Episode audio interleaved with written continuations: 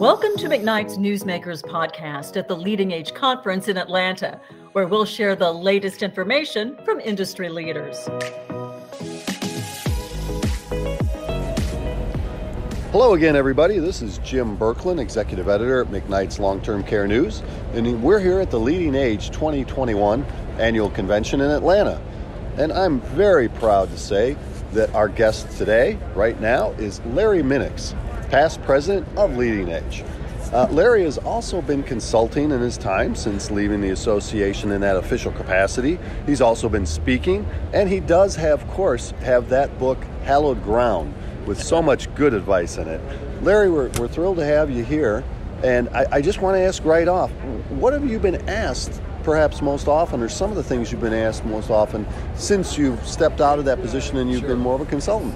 Sure, Jim. First, thank you for including me. I, I keep up with Knights, the daily planet of um, of uh, uh, senior living uh, healthcare news, and uh, I feel like I'm working with uh, you and Lois Lane and Clark Kent. And but thank you for the um, uh, for the time you give me. Um, the the things that come up, and by the way, I serve on three nonprofit boards. Um, um, one is um, uh, National Trinity Senior Living, another Mississippi, Mississippi Methodist, uh, the home of the greenhouses, and A.G. Rhodes here in Atlanta, which is a 100 plus year old nursing home uh, uh, group and three different types of organizations. And that's a way for me to keep learning. Um, and um, so the things that I'm getting now uh, as I visit uh, states and governing bodies um, uh, strategic planning because it's different today and people are not sure what to plan for uh, and how to go about the planning. And oftentimes it includes um, succession planning because we have lots of CEOs that are in the last few years of their formal uh, careers. The second one is uh, everybody really wringing their hands over staffing, uh, how to get it, how to keep it, um, uh, and um, and there some have um, found the secret uh, sauce to that, and a lot of them are just uh, flailing uh, about it. And uh, third, which I'm sure we'll talk about a little later, is uh, reaction to this uh, pandemic and what that's um, done to and for long-term care, senior living in general. Definitely, we, we can't we can't avoid those we can't avoid those topics, can we at all? But you, are very strong in governance development. Yes. Uh, what do you find is the most? Oh, I don't know if I want to say most common, but what do you frequently have to remind or or help providers with? Uh, it's the the uh, the common theme is that when organizations get into trouble, uh, and these these uh, triage calls used to come to my office at Leading Age um, the reason the organizations get into trouble, if you go back to the root cause, is that their boards have been asleep at the switch. And um, I've identified about um, 12 different uh, unhealthy cultures that produce um, um uh, bad outcomes. And so uh, we go back and look at governance structure because structure dictates outcome and uh, help boards uh, get beyond um, uh, where they are. But uh, so that's that's the biggest challenge, and a lot of them are doing the strategic planning within the context where we're going our CEO is going to retire in five years. So what do we do? And um, many have new board members. Uh, how do you get them engaged and involved? Uh, but um, boards have not been paying attention. And who's responsible? I mean, not who's responsible, but how do you spark them? What's the quick answer? Well, the quickest way to spark them is um, when the name of the organization appears in the front page of the newspaper. Uh, that's what uh, gets people off the dime. But people get so um, sort of self satisfied. Uh, organizations float on their reputations, or they try to float under the radar and hope nobody pays much attention to them. Uh, but boards have to be active and not passive. Uh, and CEOs have to be willing to cultivate their boards and make sure that uh, they stay uh, informed and involved. Some CEOs um, don't want to do that. Uh, so one of the cultures that I've identified that's unhealthy is a fiefdom culture.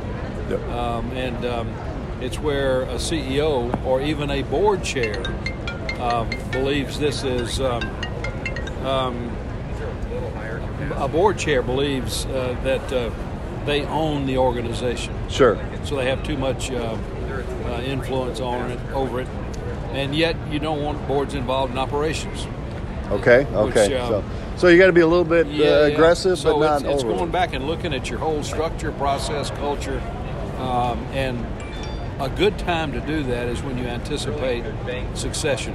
Okay. Yeah. So, um, uh, but oftentimes um, boards don't do that, and then wonder why. But It's kind of like uh, Russian roulette. I, while I'm in the chairship, I hope there ain't no chamber in the gun. Yeah, you know? yep, yep, yep. There you go. You know, and it's one of those things they always say too. Obviously, with media, they've said never have no comment because then somebody else will fill that oh, space no, for no you. No question about it, and especially uh, with a with a crisis, no comment is uh, deadly.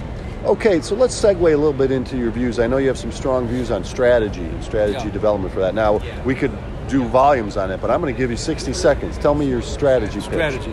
Uh, in um, program design, a lot more around um, virtual uh, services, uh, home services, and new configurations around accommodations. Um, and uh, then everybody wants to know what to do with a nursing home. Well, either get really good at it, which will probably cost you some money, or get out of the business. You can't do it halfway anymore, and we've been trying to do that earnestly for a long time. Uh, but uh, and be prepared if you invest in capital to be flexible about how you use it. If you don't have an Alzheimer's care strategy, um, you can't just open up a new memory unit in a courtyard and have some new wall sconces and say we do memory care. Um, um, no one knows much about effective memory care, but we have to uh, we have to be pioneers uh, in that effort because the single biggest reason people will use nursing homes in the future is uh, uh, dementia until we get uh, on top of that. So it's it's program mix and thinking outside the traditional um, institutional walls or Me Too strategic planning. ABC Corporation comes in and they're doing 80 active adult and assisted living, so let's us do 60 active adult and assisted living, and then we wonder why we're overbuilt. Um, so uh, thoughtful strategic planning is uh, is huge these days, and in the mix of that, as important as the buildings and the programs are, is the human resources strategic planning. Um, and Of course. Because we can't do it without people, and right now um, we're scaring more people off than we're attracting, and that's Okay, I think that's going to Yeah. segue into the one that the elephant in the room, if you will. We have not mentioned that P word, pandemic, too much. Yeah. Uh, you have some strong views on what have what have we learned from this still ongoing, we Yeah. should say, pandemic. Well, uh, I don't know who said it, but uh, I think it's true. Don't waste a good crisis. And um, here, here's what I think uh, we can learn because I've seen organizations do it if we want to. Number one, we're learning that the physical configuration of many nursing homes couldn't be more conducive to spreading disease.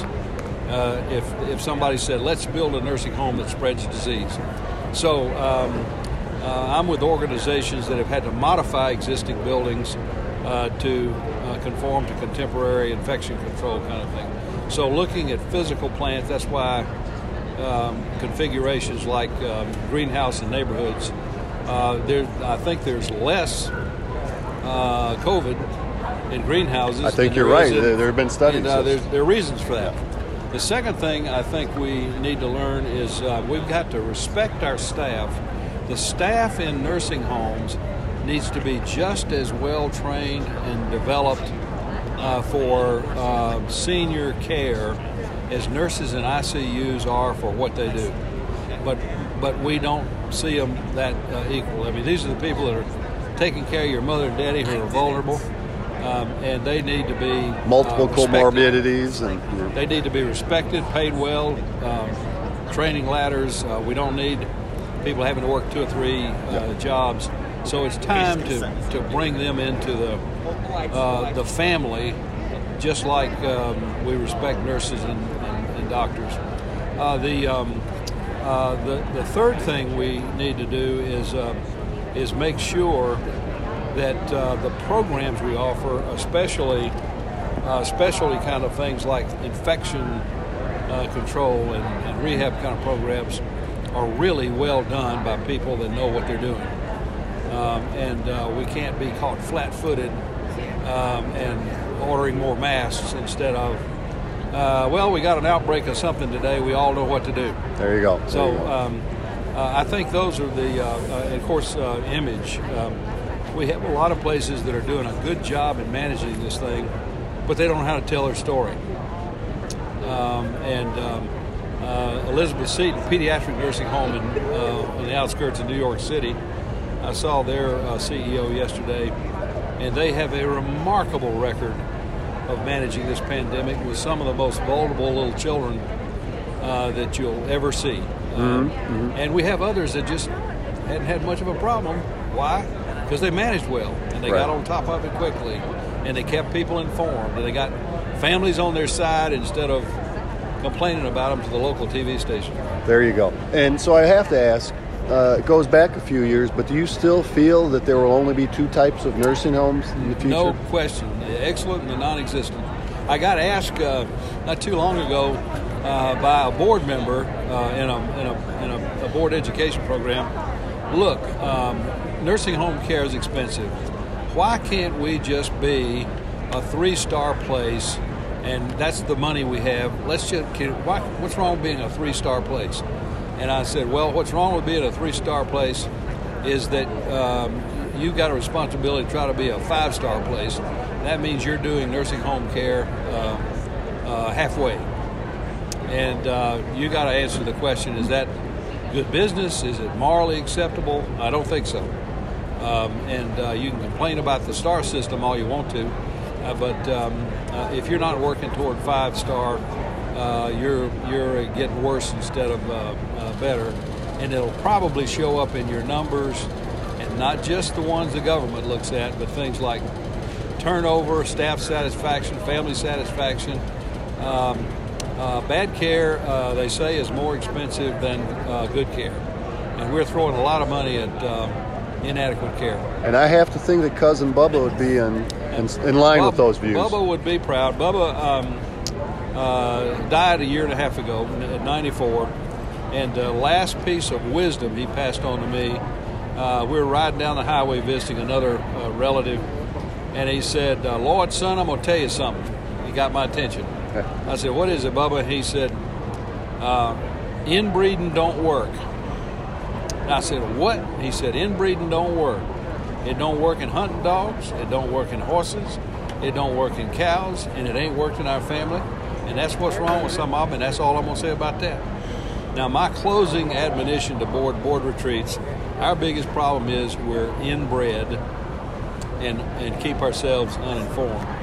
Big emphasis now on uh, expanding our diversity, not just of, um, uh, of, uh, of, of, people of color and that kind of thing, but diversity of competence. It can't be the same old, same old uh, group of uh, uh, white-haired white men whose um, uh, families helped develop this thing. It's got to be very sharp, competent. always evolving, always looking always, forward. Always, and, it can't and, be inbred anymore. And and that's why he is so good, ladies and gentlemen. Larry Minnix, we want to thank him for joining us. He is always on the move and still, still always getting ahead on things. Well, Jim, thank you for that, and you keep up y'all's great work. You're the you're the best uh, in communications about what's going on in our field. Thank you, Larry Minnix.